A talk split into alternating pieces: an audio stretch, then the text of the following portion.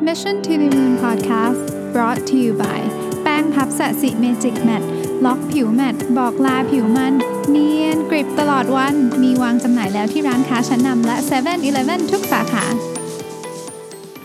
สวัสดีครับ ยินดีต้อนรับเข้าสู่ Mission to the Moon Podcast episode ที่ 276 นะครับ วันนี้เป็นวันศุกร์ที่ 18 มกราคมนะครับ คุณอยู่กับรวิศ หาญอุตสาหะเช่นเคยครับ วันนี้เป็นวันศุกร์นะครับ แต่หลายท่านอาจจะยังต้องทำงานอยู่นะฮะ ผมเองก็เพิ่ง เคลียร์งานเสร็จโอ้วันนี้วุ่นวายมากทั้งวันนะครับ ก็เป็นกำลังใจให้ทุกท่านด้วยนะครับผมวันศุกร์เนี่ยก็เลยอยากจะมาคุยเรื่องสบายๆนะเวลาเราอยากพักผ่อน เวลาเรารู้สึกว่าเออไม่อยากทำอะไรที่เครียดนะครับ หลายคนก็เลือกที่จะดูซีรีส์นะดูหนังดูซีรีส์นะครับหนึ่งในผู้เล่นรายใหญ่ที่เราไม่พูดถึงไม่ได้เลยเนี่ยก็คือ Netflix นะครับซึ่งจะเป็นหัวข้อของการคุยกันในวันนี้นะฮะวันนี้นี่ผมเอาบทความอันหนึ่งของ Louis Brennan ชื่อ How Netflix expanded to 190 countries in 7 years นะครับก็เป็นบทความวิเคราะห์นะว่าโอ้โหการเจริญเติบโตของ Netflix เนี่ยรวดเร็วมากนะครับแต่ว่าก่อนที่จะไปพูดเรื่องนี้เนี่ยนะครับเราต้องพูดถึงข่าว Netflix ที่เราได้ยินมาในช่วง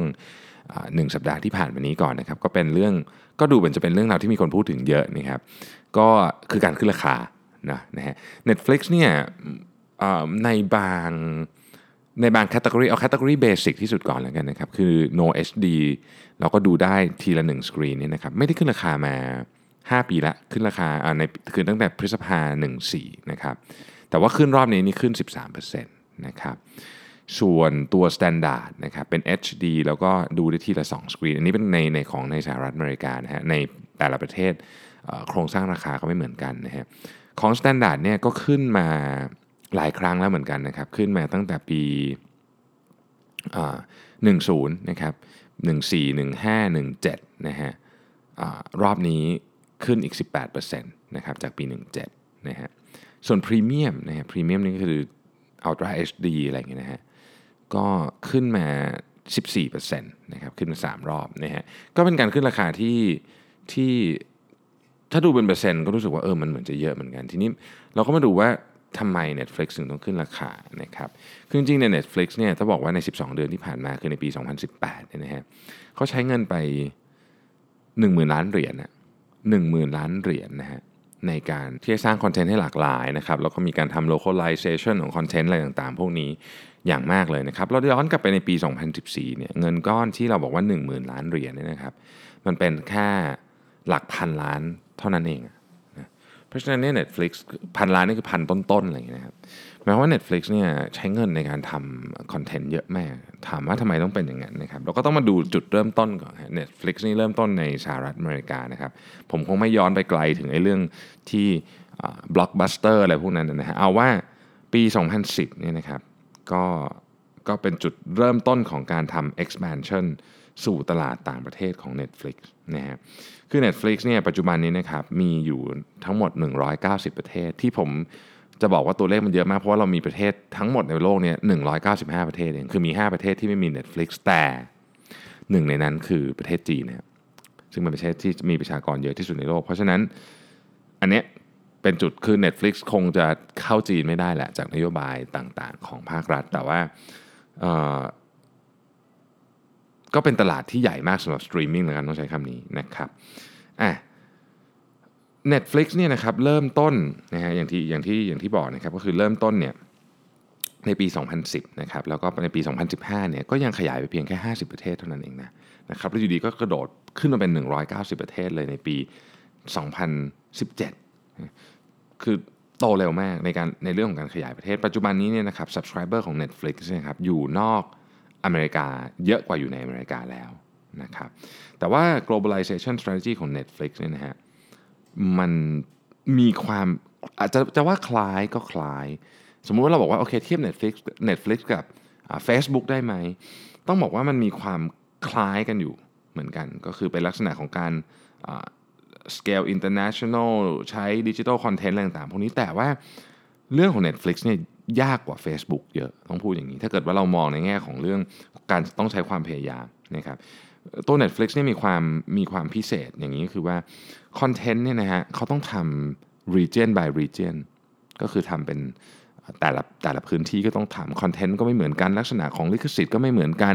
ลิขสิทธิ์อันนี้ทำฉายได้ในประเทศนี้อีกประเทศหนึ่งฉายไม่ได้เลยเยอะ ในหลายกรณีก็ต้องทำกันตามประเทศไปเลยนะครับ แล้วในแต่ละประเทศเนี่ยก็มีเรื่องของ regulatory ต่างๆ เรื่องของกฎหมายเรื่องของวัฒนธรรม อะไรต่างๆ ที่ซับซ้อนมาก คือไม่ใช่อย่าง Facebook เนี่ยความซับซ้อนจะต่างกันเยอะเนาะคือคือสามารถเอาที่ใช้ที่อเมริกามาใช้อาจจะง่ายหน่อย แต่สมมุติอย่างกรณี Netflix ที่ประเทศไทยเนี่ยครับคอนเทนต์ต่างๆเอ่ยก็ก็ไม่เหมือนประเทศอื่นคือเขาก็เลือกมาแล้วว่าเป็นคอนเทนต์ประเภทนี้เนี่ยคนไทยชอบดูนี่ฮะทีนี้เนี่ยมันมีอีกปัญหาหนึ่งก็คือว่าภาษา คือคอนเทนต์ของ Netflix เดิมทีก็เป็นภาษาอังกฤษนะครับแต่ว่าคนจำนวนมากในหลายประเทศเนี่ยก็ไม่ถนัดภาษาอังกฤษ ดังนั้นเนี่ย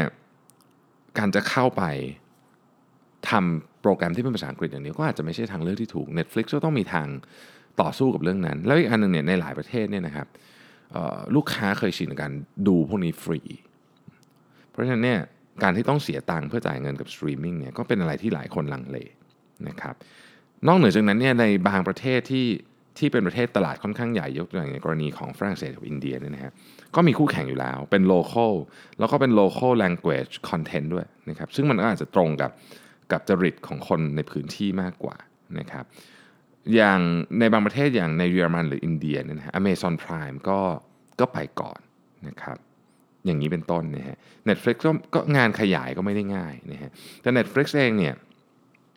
ที่ขยายมาสำเร็จใหญ่โตขนาดนี้ แล้วเรียกว่าเป็นเบอร์หนึ่งของโลก ก็ต้องบอกว่าอย่างนี้ฮะ subscriber ทั้งหมดของโลกใบนี้เนี่ย Netflix มีคือที่เหลือรวมกันนะ่ะไม่เท่า Netflix เนี่ยคือ Netflix ครองตลาดใหญ่ที่สุดนะครับไอ้เจ้าอื่นรวมกันทั้งหมดอะ Amazon Prime หรือว่า local ต่างๆเนี่ยนะฮะรวมกันก็ยังไม่เท่า Netflix นะครับ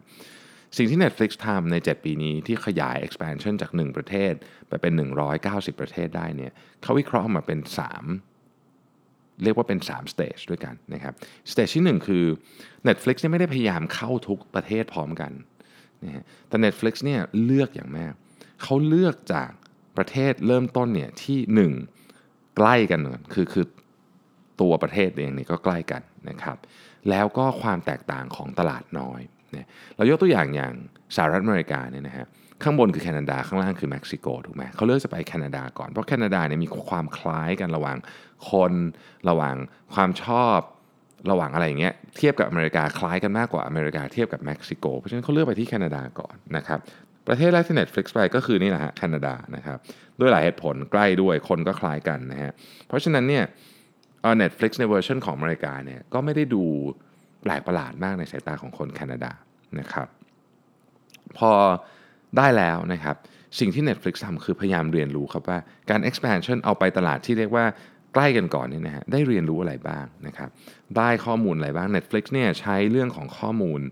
เข้ามาจับเยอะมากในการ expansion ว่าอะไรทำแล้วดี อะไรทำแล้วไม่ดี อะไรทำที่คือเขามีสมมติฐานเยอะแยะแล้วเขาก็เทสสมมติฐานผ่านของจริงนะฮะก็กระโดดเข้าสู่ stage ที่2นะครับ stage ที่2เนี่ยเขาก็เริ่มเข้าไปในตลาด international นะฮะ stage ที่2นี่เข้าไปประมาณ 50 ประเทศนะครับเวลาเขาเข้าไปเนี่ยเขาเลือกตามนี้ครับหนึ่งประเทศนั้นน่าสนใจขนาดไหนนะครับในแง่ของจำนวนคนในแง่ของอะไรเงี้ยนะครับ 2. มีความคล้ายคลึงกันขนาดไหนนะครับยกตัวอย่างเช่นสมมติต้องทำ original content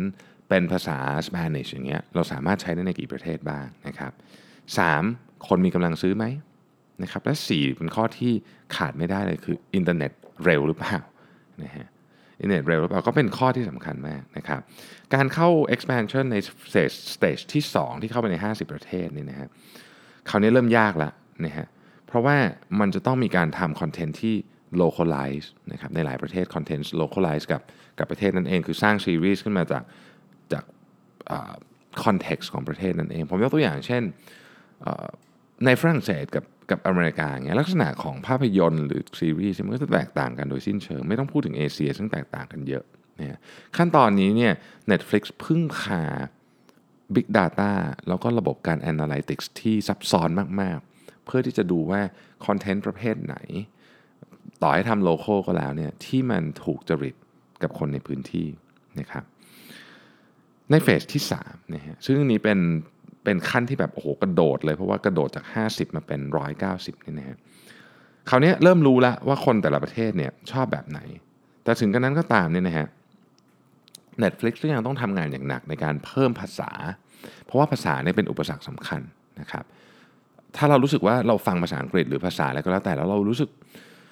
ฟังแล้วมันต้อง ต้องเหนื่อยต้องต้องต้องหาคำศัพท์ตามอะไรเงี้ยคนก็ไม่ดูเพราะนี่มันคือ entertainment นะฮะดังนั้นเนี่ย Netflix จึงใส่ภาษาเข้าไปอย่างน้อยที่สุดเนี่ยคือซับไตเติลกับเมนูเนี่ยต้องมีภาษาของของ local นะครับยกตัวอย่างเช่นในปี 2016 เนี่ย Netflix เข้าไปในโปแลนด์กับกับตุรกีนะครับภายใน 6 เดือนเนี่ยทำ interface ทำซับไตเติลทำอะไรต่างๆเนี่ยเป็นภาษา local หมดเลยนะครับการทำได้แบบนี้ก็แน่นอนฮะทำให้คนเนี่ยตัดสินใจง่ายขึ้น นะครับ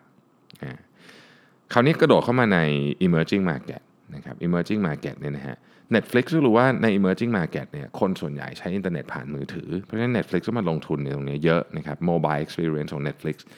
ลงทุนเยอะมากใน emerging market ทั้งเรื่องของการ sign up เรื่องของการยืนยันตัวตนนะครับเรื่องของการทำพวก interface ต่างๆนะครับแล้วก็ทำยังไงก็ได้ให้สามารถที่จะ stream ผ่าน network เนี่ยได้เร็วที่สุด นะครับการการที่ Netflix ทำแบบนี้เนี่ยก็ก็ต้องคุยกับคนเยอะมาก internet provider พวก mobile ต่างๆ พวกนี้ Netflix ก็ต้องเข้ามาคุยนะครับทีมงานเขาก็มาคุยว่าจะทำยังไงให้คอนเทนต์ของ Netflix เนี่ยมันมัน stream ผ่านมือถือได้อย่างนุ่ม smooth ที่สุดในงานเบื้องหลังเนี่ยนะครับใครที่ทำงานพวกนี้ก็จะรู้ว่ามันมีงานเบื้องหลังเยอะมากนะครับที่ต้องมาทำเพื่อให้มันเกิดเรื่องนี้ขึ้นได้นะครับ ทีนี้ จริงๆ keyword ของเรื่องนี้ก็คือว่า Netflix เนี่ยทำงานร่วมกับคนในพื้นที่นะครับไม่ว่าจะเป็นคนเป็นบริษัทเป็นรัฐบาลเป็นอะไรอย่างเงี้ยนะครับเพื่อที่จะหา win-win relationship นะนะฮะอย่างเช่นในบางกรณีเนี่ย Netflix ก็ไปทำงานร่วมกับบริษัทมือถือ บางกรณีก็บริษัทเคเบิลนะครับเพื่อที่จะให้เหมือนกับเอา Netflix เป็นส่วนหนึ่งของของ video on demand ที่พวกเขาทำอยู่แล้วนะครับ เช่น Vodafone เนี่ยก็มี TV service นะฮะ สำหรับลูกค้าในไอร์แลนด์นะครับซึ่งมันจะมีปุ่มของ Netflix อยู่นะครับหรือ Netflix เนี่ยก็เพิ่งทำดีลกับ Telefonica ในสเปนนะครับแล้วก็ในกลุ่มประเทศลาตินอเมริกานะครับหรือ KDDI ในญี่ปุ่นนะครับ Netflix เนี่ยเขามีความเชื่อนะว่า great storytelling transcends borders นะครับอันนี้เป็นคำพูดของ CCO นะครับ Chief Content Officer นะ แต่อย่างไรก็ดีนะครับ Netflix เองเนี่ยก็มีความเชื่อว่า local content เนี่ย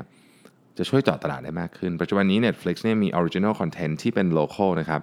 จาก 17 ประเทศ แต่ Netflix ไม่ได้คิดเพียงแค่ว่าเป็น local content สมมุติว่าเขาทำ local content ของเยอรมันเขาไม่ได้คิดว่าจะทำที่เยอรมันอย่างเดียว แต่เขาคิดว่าจะทำที่เยอรมันเพื่อให้มันส่งออกมาขายที่ประเทศอื่นได้ด้วยนะครับไม่ใช่แค่ local for local แต่เป็น local for global นะซึ่งอันเนี้ย เป็นจุดที่ผมว่ามันเจ๋งมาก ผมว่ามันเจ๋งมากนะครับผมยกตัวอย่างแล้วกันนะคอนเทนต์ประเภทที่เราเห็นเป็น local for global ของ Netflix นะครับ อย่าง 3%ของบราซิลนะเป็นการเลือกกลุ่มคนที่มีศักยภาพพิเศษ เพื่อจะเหมือนกับไปอยู่ในอีกที่หนึ่งอะไรเงี้ยนะฮะ หรือว่า Dark นะครับของเยอรมันนะฮะ การพูดถึงคน3 generation ผ่านการข้ามเวลาอะไรเงี้ยนะครับ เป็นซีรีส์ที่เครียดๆหน่อยแต่สนุกดีนะครับ แต่อันที่ผมว่ามันมากๆเลยเนี่ยคือ Money Heist นะฮะของสเปนเนี่ยปล้นปล้นธนาคารกลางนะครับแต่ว่าไม่ได้ปล้นแบบธรรมดานะครับมีการวางแผนอย่างซับซ้อนมาก เรื่องนี้สนุกมาก ผมดูไป1 season แต่ไม่ดู season 2 แต่ว่ามีทุกคนบอกว่าสนุก คือผมเองก็ไม่ได้เป็นคนที่ดู Netflix เยอะไม่ค่อยไม่ค่อยได้มีโอกาสได้ดูใช้คำนี้ดีกว่า แต่ว่า เนี่ยสามเรื่องนี้ผมดูนะครับแล้วก็มี The Fall อันนี้เป็นของอังกฤษเนี่ยพวกนี้เนี่ยเมืองไทยมีดู เพราะฉะนั้นมันเป็น local for global จริงๆ คือเขาไม่ได้ทำให้กับ อย่างในกรณีของ Money Heist ก็ไม่ได้ทำให้กับประเทศสเปนอย่างเดียว แต่ว่าออกมาฉายทั่วไปหมดนะครับ ทีนี้เนี่ยพอ Netflix เขาก็โดดเข้ามาใน international market เนี่ยนะฮะสิ่งที่เขาทำคือเขาต้องพยายามอยากรู้ให้ได้ที่สุดว่าลูกค้าเนี่ยต้องการอะไรนะครับ ในทุกตลาดที่ Netflix ไปเนี่ยนะฮะเขาใช้ customer centric model เหมือนกับที่อเมริกาและ customer centric model นี่แหละ คือเขาเรียกว่าเป็น key success factor ของ Netflix เลยก็ได้นะครับเขาทำยังไงฮะเขาทดลองอะไรกับลูกค้าเยอะมากๆนะครับเพื่อให้หา offering ที่ดีที่สุด เพื่อลูกค้าอยู่กับ Netflix นานที่สุดใช้เวลาบนสกรีนมากที่สุดนะครับเและเนื่องจากว่า Netflix เนี่ยเขาทำงานในหลายประเทศมาก ๆ เขาจะมีโอกาสที่จะได้ลองวิธีการต่างๆ ที่เขาตั้งทฤษฎีขึ้นมา อาจจะเป็นมี 10 วิธีการเนี่ยก็ได้ลองในหลายหลายประเทศนะครับแล้วยิ่งตัวเลขของ subscriber ที่เป็น international เนี่ยมันสูงขึ้นเรื่อยๆเนี่ยนะฮะไอ้ predictive algorithm เนี่ยมันก็ยิ่งทำงานได้ดีขึ้น อย่างที่เรารู้ครับว่าพวกอัลกอริทึมต่างๆ พวกนี้พวก AI เนี่ยสิ่งที่จะทำให้มันฉลาดขึ้นนั่นคือข้อมูล ยิ่งเขามี subscriber มากเท่าไหร่เขายิ่งมีข้อมูลเอาไปทำงานมากขึ้นเท่านั้นนะครับการที่ Netflix เข้าไปในแต่ละประเทศเนี่ยอันนี้ผมอยากให้เป็นข้อคิดเลยนะครับสำหรับคนที่จะ expand เข้าไปในตลาดต่างประเทศ ต้องบอกว่าวันนี้เนี่ยการขยายตัวเข้าสู่ตลาดต่างประเทศเนี่ยอาจจะไม่ใช่แค่ทางเลือกแต่จะเป็นทางที่ต้องไปเพราะตลาดประเทศไทยเล็กมาก เวลาเราขยายตัวไปในต่างประเทศเนี่ยนะครับเราต้องเราต้องเข้าใจหลาย ๆ หลายอย่างมาก แล้วผมเนี่ยมีความเชื่อว่าอย่างรุ่นลูกผมเนี่ยนะฮะเราจะไม่ได้เป็นแค่คนไทยแต่เราจะในอีกหมวกหนึงเราจะเป็น global citizen ด้วยคือ คือพรมแดนต่างๆ มันจะค่อยๆ น้อยลง ในฐานะคนทำธุรกิจเราต้องพยายามเข้าใจว่า ถ้าเราจะขยายไปในตลาดต่างประเทศเนี่ยเราจะต้องเรียนรู้อะไรบ้างนะครับสิ่งที่ Netflix บอกว่า 7 เรื่องในการขยายไปตลาดต่างประเทศที่คุณต้องรู้นะครับทั้ง 7 เรื่องนี้มีทั้งเรื่องที่กว้างๆและเรื่องที่ลึกนี่ฮะคือ 1 เรื่องของการเมืองฮะ สองเรื่องของสถาบัน 3 เรื่องของกฎหมาย 4 เรื่องของเทคนิคอล 5 เรื่องของวัฒนธรรม 6 เรื่องของลูกค้า และ 7 เรื่องของคู่แข่งที่อยู่ในตลาดแล้ว และกำลังจะเข้ามาใหม่นะครับการเข้าใจ local context อย่างเงี้ยโดยเฉพาะอ่าอย่าง local culture อย่างเงี้ยนะครับเราก็จะเห็นว่าคอนเทนต์ของ Netflix เนี่ยในเมืองไทยเนี่ยมันไม่ offensive กับเราเนาะแต่มันอาจจะมีคอนเทนต์ของ Netflix ที่ offensive กับประเทศไทยมาก ๆเขาก็ไม่เอามา เพราะเขาศึกษาไงว่าอะไรที่เอามาได้อะไรที่เอามาไม่ได้นะครับ การขยายตัวอย่างอย่างรวดเร็วของ Netflix เนี่ยนะฮะก็ไม่ใช่ว่าจะไม่มีอุปสรรคแค่ทีเดียวนะเพราะตอนนี้ Amazon Prime ซึ่งก็ตังเยอะมหาศาลเนี่ยนะฮะก็กำลังขยายอย่างมากเช่นกัน แล้วก็มันก็จะมีผู้เล่นที่เป็นโลเคอลอะนะครับที่คอยสู้อยู่ซึ่งซึ่งหลาย หลายผู้เล่นก็ทำได้ดีอย่างเช่น บางคนเขาก็ซีชำนาญแบบซีรีส์เกาหลีอะไรเงี้ยเขาก็อาจจะสู้กับ Netflix ได้ในตลาดที่ชื่นชอบซีรีส์เกาหลีนะฮะทีนี้เนี่ยในอนาคตนะครับในอนาคตเนี่ยอะไรจะเป็นสิ่งที่เป็นข้อท้าทายและจะเป็นโอกาสของ Netflix ด้วยนะครับคือตอนนี้เนี่ยในปีนี้ 2019 นะครับเป็นปีแรกที่ที่ประชากรทั่วโลกเกิน 50%จะมีจะมีการเข้าถึงอินเทอร์เน็ตนะ เพราะนั่นหมายความว่าก่อนหน้านี้ยังไม่ถึงเกือบเกือบปีที่แล้วเกือบเกือบแต่ปีนี้จะเกิน 50%นะครับเพราะฉะนั้น element หนึ่งที่จะดูพวกสตรีมมิ่งนี้ได้เนี่ยก็คือ High Speed Internet นะฮะเมื่ออินเทอร์เน็ตเนี่ยมันมันดีขึ้นเมื่อไหร่เนี่ยอันนี้ก็เป็นโอกาสของสตรีมมิ่งและเนื่องจาก Netflix เนี่ยเป็นเบอร์หนึ่งนะครับเพราะฉะนั้นเขาก็น่าที่จะได้รับผลประโยชน์จากเรื่องนี้มากที่สุดนะครับต้องบอกว่าอย่างนี้ครับในสถานการณ์ของ หลายประเทศในเรื่องวิดีโอสตรีมมิ่งเนี่ยมันเป็นลักษณะของ winner take all คือที่ 1 ได้หมดเลยนะครับคนที่ตามมาที่2เนี่ยคอสในการเกณฑ์ลูกค้าเนี่ยจะแพงมากๆนะฮะเพราะฉะนั้นเอ้ย Netflix เนี่ยอยู่ในโพสิชันที่ดีมากที่จะขยายต่อไปได้อีกนะครับต้องบอกว่าบริษัทที่อยากจะเข้าไปเป็นผู้เล่นระดับภูมิภาคหรือระดับโลกเนี่ยนะฮะวิธีคิดของ Netflix ในอันเนี้ยเป็นวิธีคิดที่ดีนะ แต่ว่าเวลาพูดคำนี้เนี่ยหลายคนก็จะต้องคิดว่าเอ๊ะเราจะต้องเป็นระดับแบบใหญ่มากก่อนในประเทศหรือเปล่าแล้วค่อยไปเป็นระดับโลกหรือคือหมายถึงจะเข้าไปเล่นในตลาดโลกได้ ผมคิดว่าไม่จำเป็นมันขึ้นอยู่กับบริบทของเราด้วยนะครับ ผมคิดว่าวันนี้เราจะมองแค่ตลาดไทยเนี่ยอาจจะลำบาก มันมีบริษัทมากมายเลยนะครับในประเทศไทยอย่าง software house ต่างๆ ที่เขาไปเป็น 10 ประเทศทั่วเอเชียแล้วเราอาจจะไม่เคยได้ยินชื่อเลยด้วยซ้ำแต่เขามีตลาดของเขาที่เขาไปได้นะครับ ก็ถือว่าเป็นไอเดียนะ ทุกคนก็คงจะคุ้นเคยกับ Netflix อยู่แล้วนะครับ Netflix ในประเทศไทยก็ทำการตลาดได้น่าสนใจมากนะเห็นเราเห็นหลายอันนะครับ อันที่ผมชอบมากก็คือที่โปรโมทซีรีส์ที่เป็นผี เราไปทำเหมือนแบบเป็นบ้านผี แล้วมีผีเคลื่อนอยู่จริง ๆ แต่ว่าอยู่ติดกับสถานีรถไฟฟ้า แล้วเพอเอิญตรงนั้นมันเป็นตึกร้างพอดี คือผมว่าคือคือเขาเข้าใจคอนเท็กซ์มาก อันนี้โฆษณาเนี้ยทำให้รู้สึกว่าเออ Netflix ก็เข้าใจจริงๆว่า context เป็นอะไร บางอันมันก็ดูสุ่มเสี่ยงกับจะดราม่าแต่ผมว่าส่วนใหญ่เนี่ยโฆษณาของ Netflix ทำได้ดีมากนะครับแล้ว Netflix เองเนี่ยเป็นออนไลน์แพลตฟอร์มทั้งหมด แต่ว่าโฆษณาที่เจ๋งๆ ที่มีคนพูดถึงอะอยู่ในออฟไลน์หมดเลยนะ ผมคิดว่าเขาเข้าใจอะไรเยอะมากเลยเกี่ยวกับผู้บริโภคนะครับส่วนหนึ่งที่ทำให้เขาทำงานได้ดีขนาดนี้ก็จะเป็นเพราะว่าเขามี Data มหาศาลด้วยนะครับ อันนี้ก็เป็นอีกข้อคิดหนึ่งนะเราอาจจะต้องเริ่มเอา Data ที่เราเก็บเก็บกันไว้อะ มาหาวิธีใช้ให้เป็นประโยชน์มากขึ้นนะครับ ในสัปดาห์หน้าเนี่ยนะฮะผมก็จะคุยกันถึงเรื่องของการ utilize data นะครับซึ่งผมมีวิธีคิดที่เพิ่งได้มาใหม่ๆนะเกี่ยวกับเรื่องของ data utilization เดี๋ยวจะมาแชร์กันในสัปดาห์หน้านะครับสำหรับวันนี้นะครับอย่าลืมนะครับว่าคำถามนะครับยังส่งได้อยู่นะครับมีหลายท่าน ส่ง inbox มาแล้วอาจจะงงว่าทำไมผมไม่ตอบเนี่ยผมผมอ่าน inbox ประมาณอาทิตย์ละครั้งหรือ 2 ครั้งต้องขออภัยจริงคือ อยากตอบนะครับ แต่ตอนนี้ยังไม่มีคนช่วยเนาะทำคนเดียวก็มีก็มีผู้ช่วยผมช่วยตอบบ้างที่เกี่ยวกับเรื่องสั่งหนังสืออะไรเงี้ยแต่ถ้าเกิดเป็นเรื่องที่เกี่ยวข้องกับคำถามเขาไม่เขาไม่ตอบอยู่แล้ว ก็ก็ต้องขออภัยจริงๆ ถ้าตอบช้านะครับ ต้องเพราะว่ามันมันเออมันต้องต้องยอมรับเลยว่าทำไม่ทัน นะครับทำไม่ทันจริงๆ เอาล่ะ แต่ว่าถ้าเป็นวันตอบคำถามวันอาทิตย์เนี่ยอันนี้แน่นอนนะครับอันนี้ตอบให้ ถ้าเกิดถามมาแล้วผมยังไม่ได้ตอบไปคือ เดี๋ยวผมจะอ่านรวดเดียวแล้วรวบรวบไปตอบวันอาทิตย์เลยนะครับ ตอบทั้งในพอดแคสต์ด้วยแล้วก็จะตอบใน inbox ด้วยนะครับ ก็สำหรับนี้ขอบคุณมากเลยนะครับ ที่ติดตาม Mission to the Moon Podcast ผมถ้าเป็นไปได้นะครับ อยากขอคอมเมนต์เรื่องเรื่องจิงโก้ที่เปิดหัวหน่อยว่ามันแบบ เป็นยังไงบ้างมันดูขายของจนดูยัดเยียดเกันไปหรือเปล่าหรืออะไรเงี้ยจะได้นำไปปรับปรุงในอนาคตนะครับ ขอบคุณทุกท่านที่ติดตาม Mission to the Moon Podcast ครับเราพบกันใหม่ในวันพรุ่งนี้ครับ สวัสดีครับสัสิเพราะความสดใสมีได้ทุกวัน